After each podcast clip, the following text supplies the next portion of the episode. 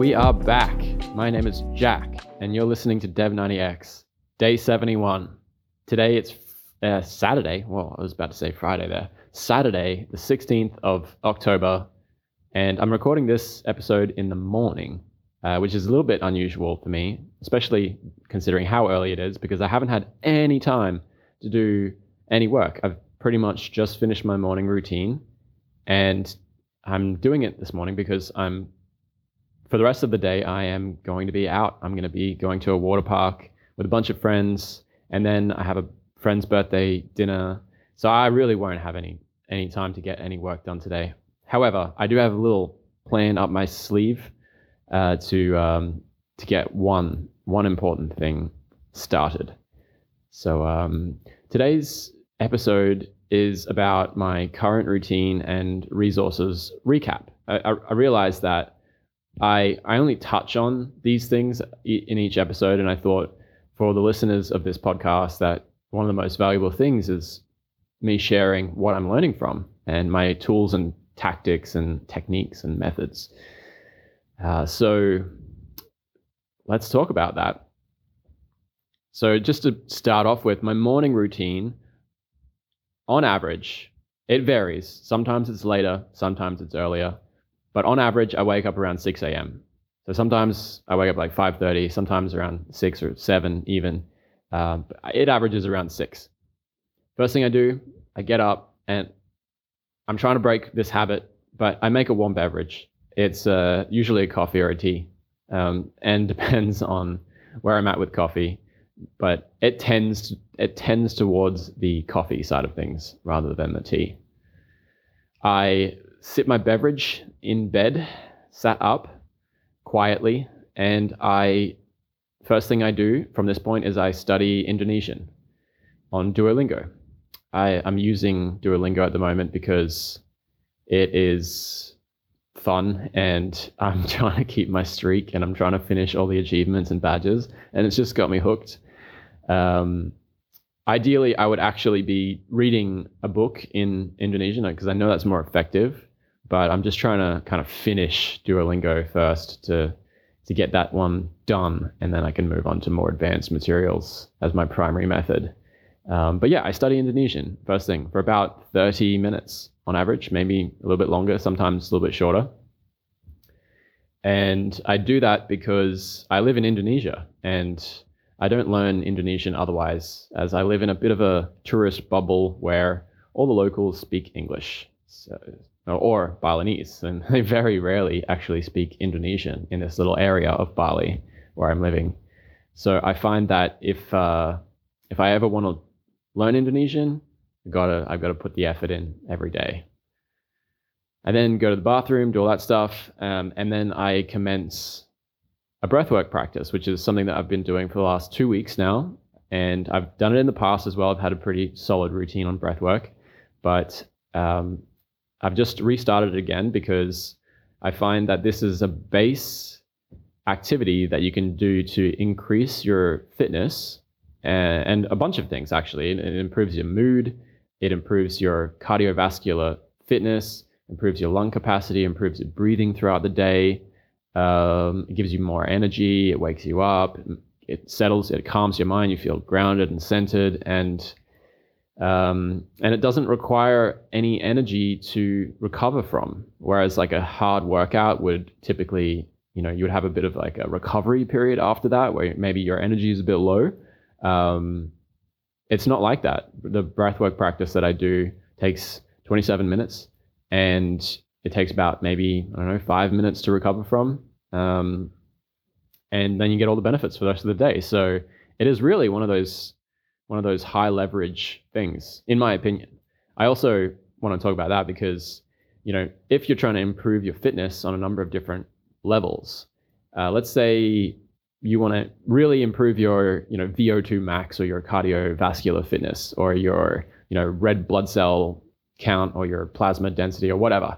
Um, I do a lot of different things and uh, I don't do everything, but I, I try to do the best that I can do one of them is sauna. I go to the sauna almost every day, and there's so many benefits for that. And they've got this really awesome study that they've done on Finnish people that spanned over 25 years, and they found that uh, basically the more you go to the sauna, the better it is for your health.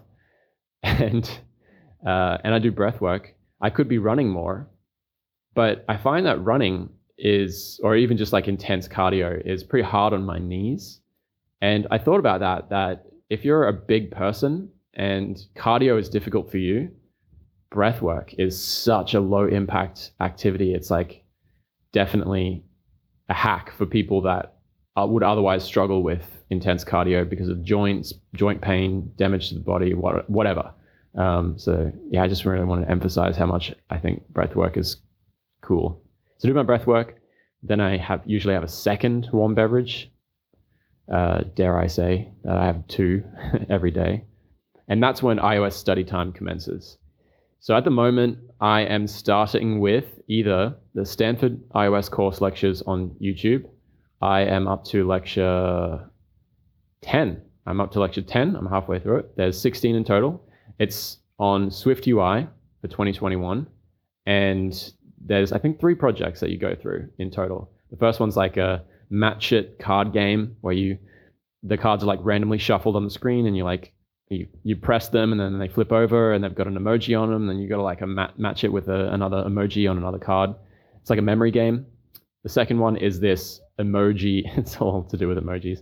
Emoji uh, drawing game on the iPad where you have a library of emojis. You put them on the canvas and you put a background image on the canvas and you can like resize the emojis and shuffle them around and stuff. Pretty simple, really simple. And I don't know what the third one is just yet. But uh, these lectures are really challenging. And I'm not doing the coursework along, alongside it just yet. I'm just watching the lectures because that's what I set uh, for myself as a goal. But I do really try to understand and absorb all the content in the lectures. So um, at the moment, uh, a one and a half hour lecture is taking me more like two and a half to three hours because I pause to try and understand every bit of code on the screen sometimes I have to read it multiple times, and sometimes I still just don't get it. So, um, yeah, but a lot of things have been really clicking, and I this is definitely worth the effort putting it putting in the effort in this way.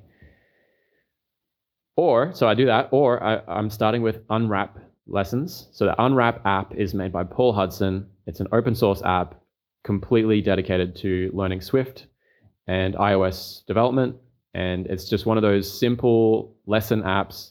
It's just got a whole bunch of lessons in a list in a big list, organized by category. And in each lesson, there's a video explanation of a small aspect of the language, and also a written explanation with code examples, and then a quiz which takes you through uh, your understanding of that little lesson. There's eight quiz exercises per lesson, and they're not easy. They, they're, Paul is trying to trip you up on like little things. And so it's really comprehensive. I actually love this app so much. Um, and then once you finish the sequence, then you get daily challenges, which is sort of like your just daily habit of keeping up with the language. I'm not up to that part yet. As I am learning, I am taking notes. I started this note taking habit with machine learning when I was learning that for six weeks, and I found that just writing notes down really helps. Just, just keeping a big list of random questions, random, you know, words that you don't even understand. Like it might be just lingo of the of the domain that you're learning about. And the more you try to remember these these words and lingo, the easier it becomes to understand when people are talking about stuff or trying to explain something that you're learning about.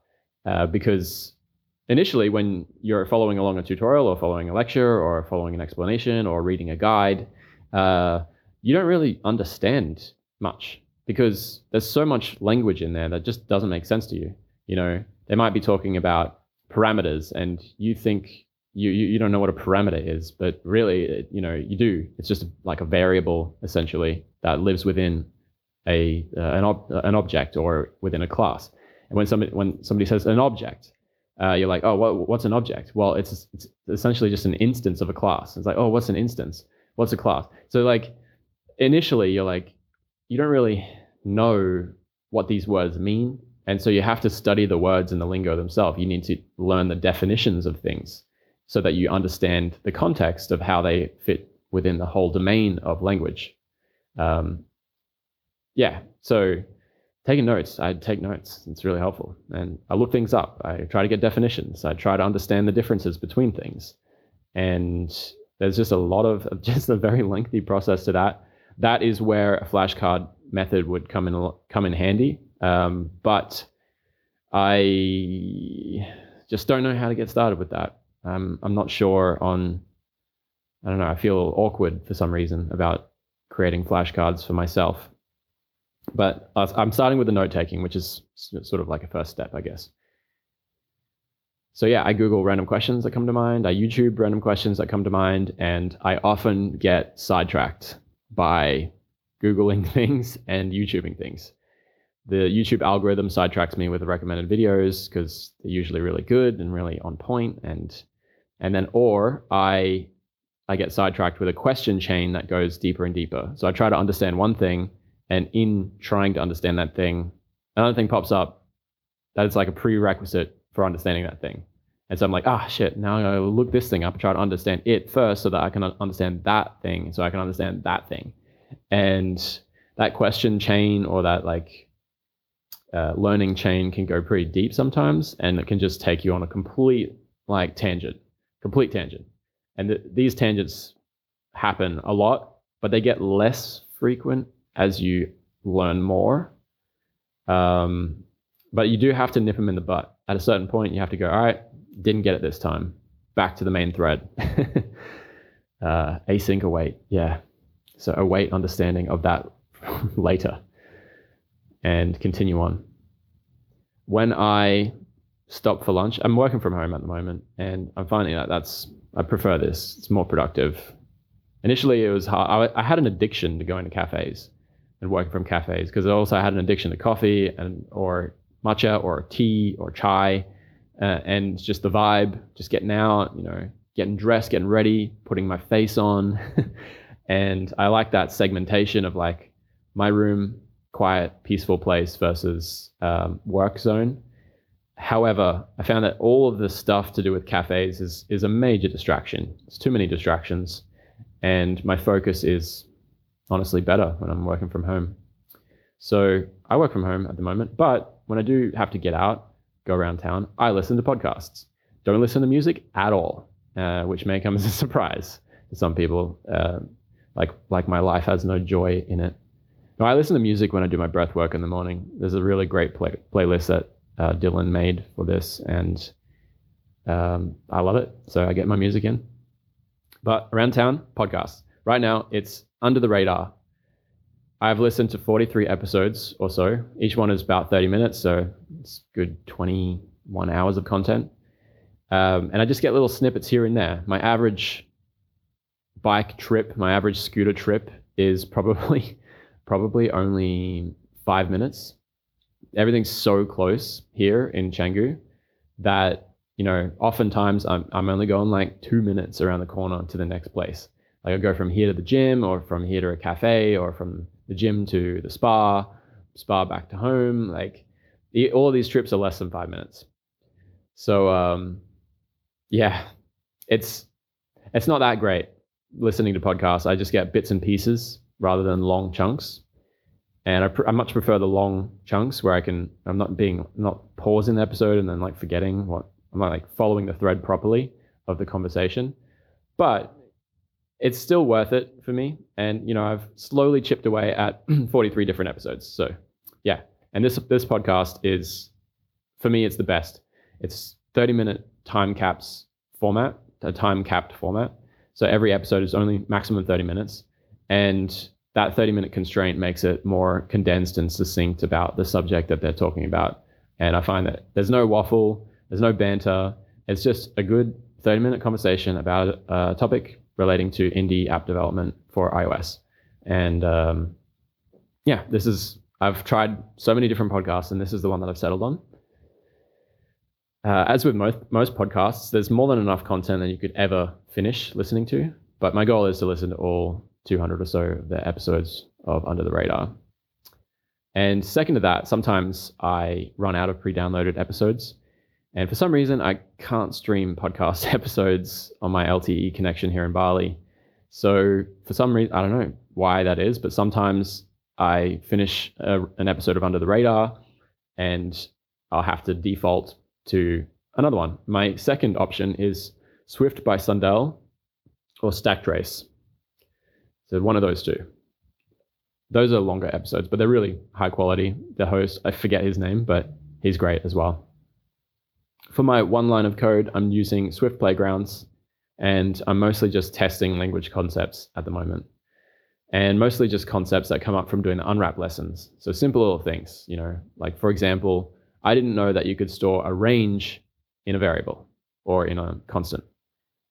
And a range is like one dot dot dot five and that's how you, and that's how you store the numbers one, two, three, four, five in in a variable, and then you can use the range for uh, a looping statement. So like for i in range or variable name, and that variable contains a range. I didn't know that you could do that, and so the little things like that, I I like to test in a Swift playground because testing it myself just really reinforces the concept, and I like to tweak it and play around with it. And funny enough, I often can't even replicate a simple thing because I get hit by errors and I'm like, ah, oh, I forgot forgot that a little simple thing.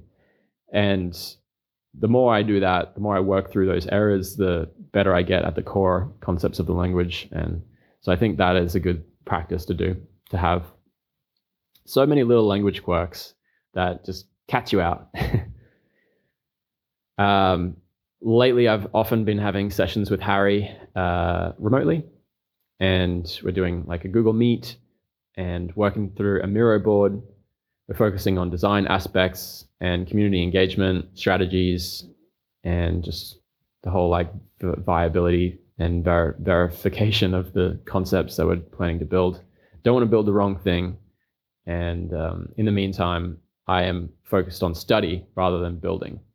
I know at the moment it's not looking so great with launching the app by the end of 90 days. Um, but I, I, I have a long-term mindset with this, and the, the 90 days was initially a time constraint to really get me going, to really have a good crack at condensing a massive thing into a small time frame. For me, the massive, the massivity is, if that's even a word, the massiveness of this endeavor is more to do with learning iOS development as a non-engineer as a non-programmer from the beginning. And I didn't even start with iOS development until like day 20.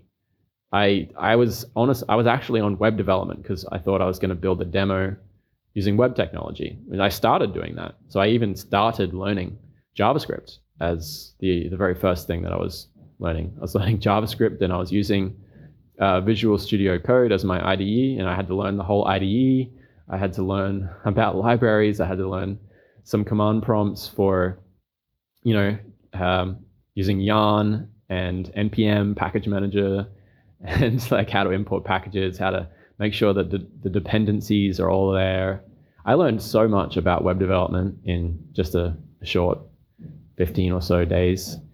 Uh, and then I moved on to iOS for because that was the easier way to implement the machine learning aspect to get a proof of concept on that.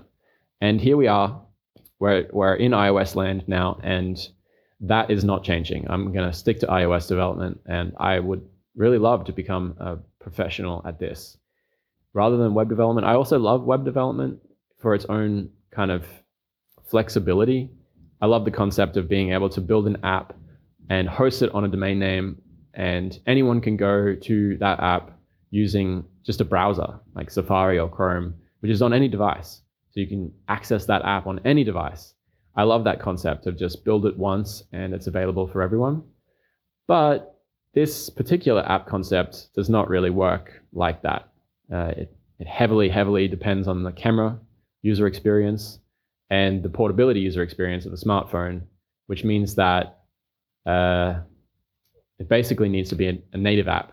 And I chose Apple because Android is just a little bit less consistent with their hardware and software and and supporting an Android app is I think this is just a guess, but I think it's harder to do in the long term for all the users over an iOS app and also the target audience of doing handstands and, and posting them to Instagram and you know being an influencer and all that stuff, they tend to have iOS devices over Android devices. So all these reasons led me to iOS and now I'm I'm really happy to be honest. I'm really happy to be going fully into iOS.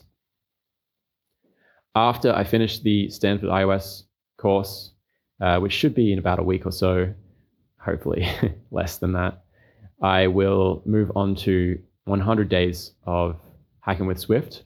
I have two options here. I can go deeper into Swift UI, which with the very brand new course of 100 days of hacking with Swift with hacking with Swift UI, or I can do the old course, which uses UIKit.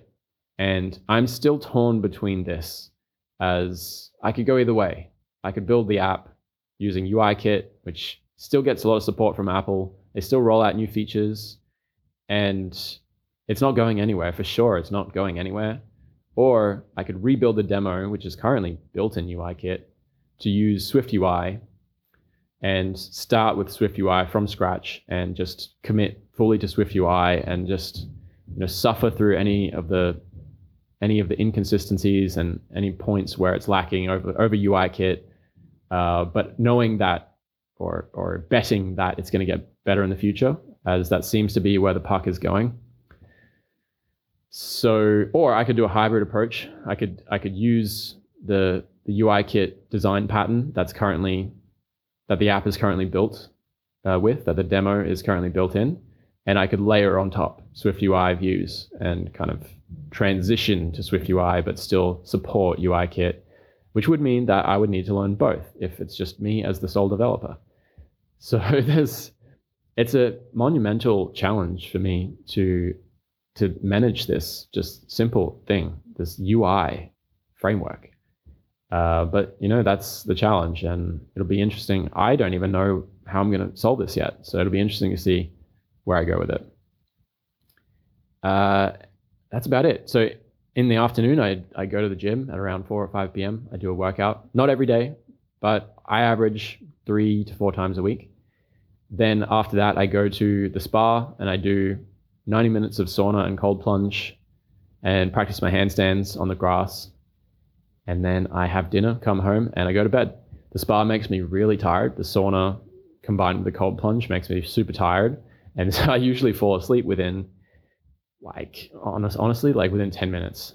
And I'm always trying to squeeze a little bit of of work in that evening slot, just a little bit more, you know, tutorial or a little bit more, you know, looking at the code base or a little bit more something to do with the project. But I just lately I've just been falling asleep so fast, so I I get pretty much nothing done in that evening slot. And that is my current routine and resources recap. Uh, I have leaned it out a fair bit and I'm trying to stay focused on a sequence of resources that will push me and propel me forward rather than being all random and all over the place and trying to figure things out, map map out the landscape. I am just I've got I've got my work set out for me. Jack's hack for today is honesty will set you free. I was thinking about what to have as my hack for today, and uh, I, I realized I never I never said this, but this is one of my philosophies in life: is that honesty pays long-term dividends. So sometimes I and I I used to be known as like the honest guy, actually, um, in my previous workplace when I was working in construction. It's funny enough, like a lot of things get hidden away, a lot of mistakes happen, and uh, you know people break rules around construction sites, and you know people cut corners, and there's all kinds of gossip going on, and um, I I had a I was I was like I was very transparent and I became known for being the honest, transparent guy. And a lot of it's scary. It's scary to be to be honest with people. It's scary to tell the truth sometimes. Actually, most of the time, it's scary. And sometimes you actually don't stand to win anything by telling the truth. But I discovered that it pays long term dividends. It pays in the long term, to be honest and transparent. Uh, in, and in the short term, sometimes it hurts. sometimes people get hurt. Uh, sometimes uh, you get hurt, actually. Um, but in the long term, I have found that it pays. And that's just one of those things that it, it's hard to say, but like experiment with it. Try like three months of being honest and just see what happens over three months. Day to day, pay attention to what the effect of being honest is.